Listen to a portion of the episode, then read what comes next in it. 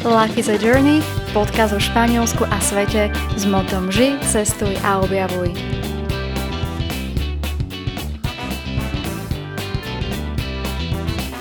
Viac informácií nájdete na mojom blogu lifeisajourney.sk Ďakujem vám za každý jeden odber, zdieľanie a komentár.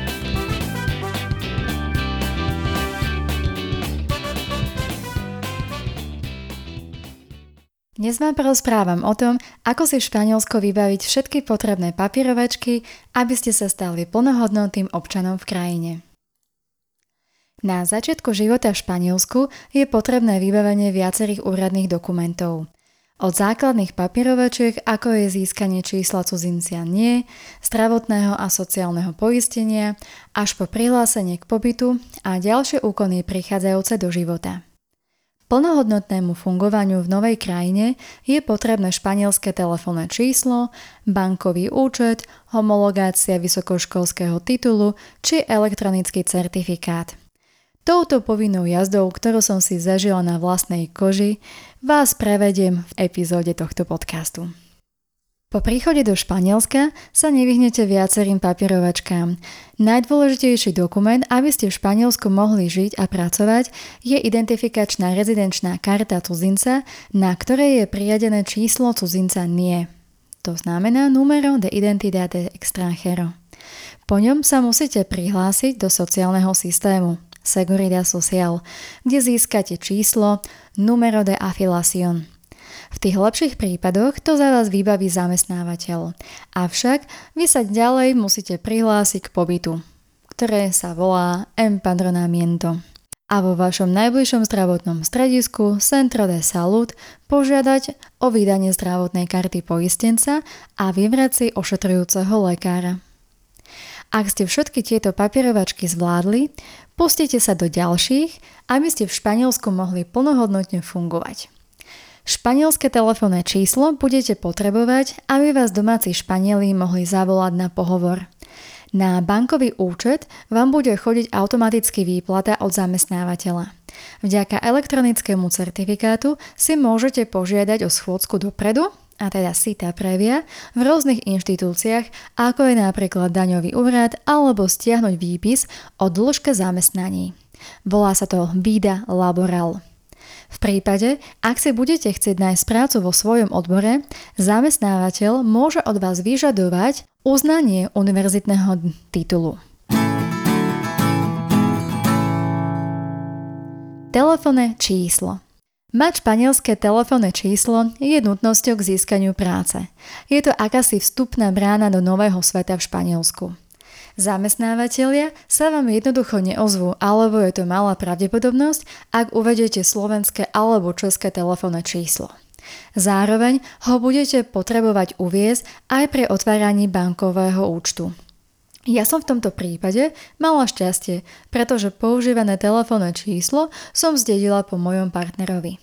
Na začiatku som teda mala základný paušál od spoločnosti Amena. Kde to vybavíte?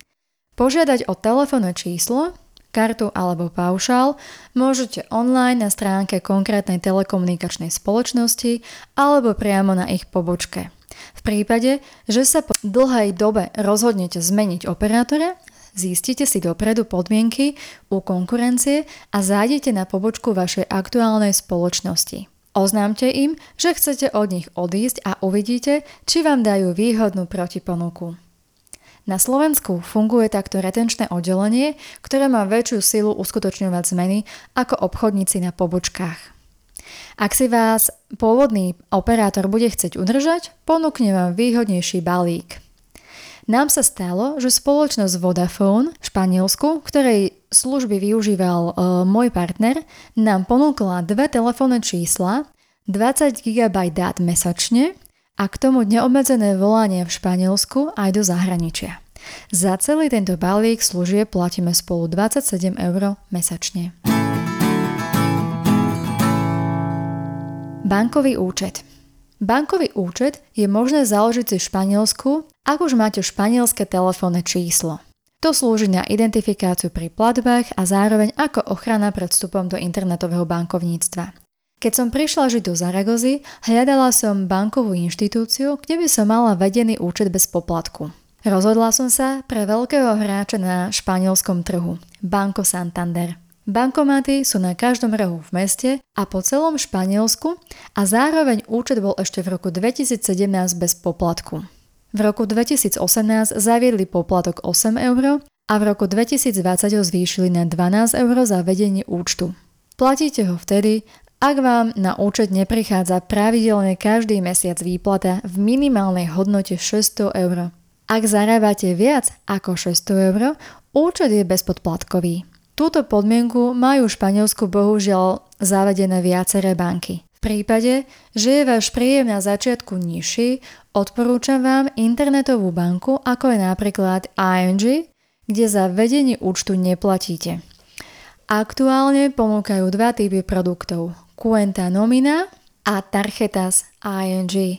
Cuenta Nomina je účet, teda na ich stránke uvádzajú, pri ktorom nie je potrebné dokladovať mesačný zárobok alebo mať teda mesačný zárobok, ale zároveň ho môžete mať do výšky 700 eur.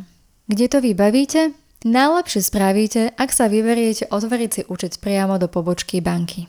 Nezabudnete si so sebou zobrať doklad totožnosti, teda občianský preukaz alebo pás, zelenú rezidenčnú kartu nie, alebo doklad o vydaní tohto čísla nie, je to biely papier a pripraviť si telefónne číslo. Dopredu si však zistíte otváracie hodiny v banke. V Zaragoze napríklad sú pre mňa z nepochopiteľných dôvodov banky otvorené každý deň od 8.30 alebo od 9.00 do 14.30 a jediný deň, to je vo štvrtok, majú otvorené aj po obede.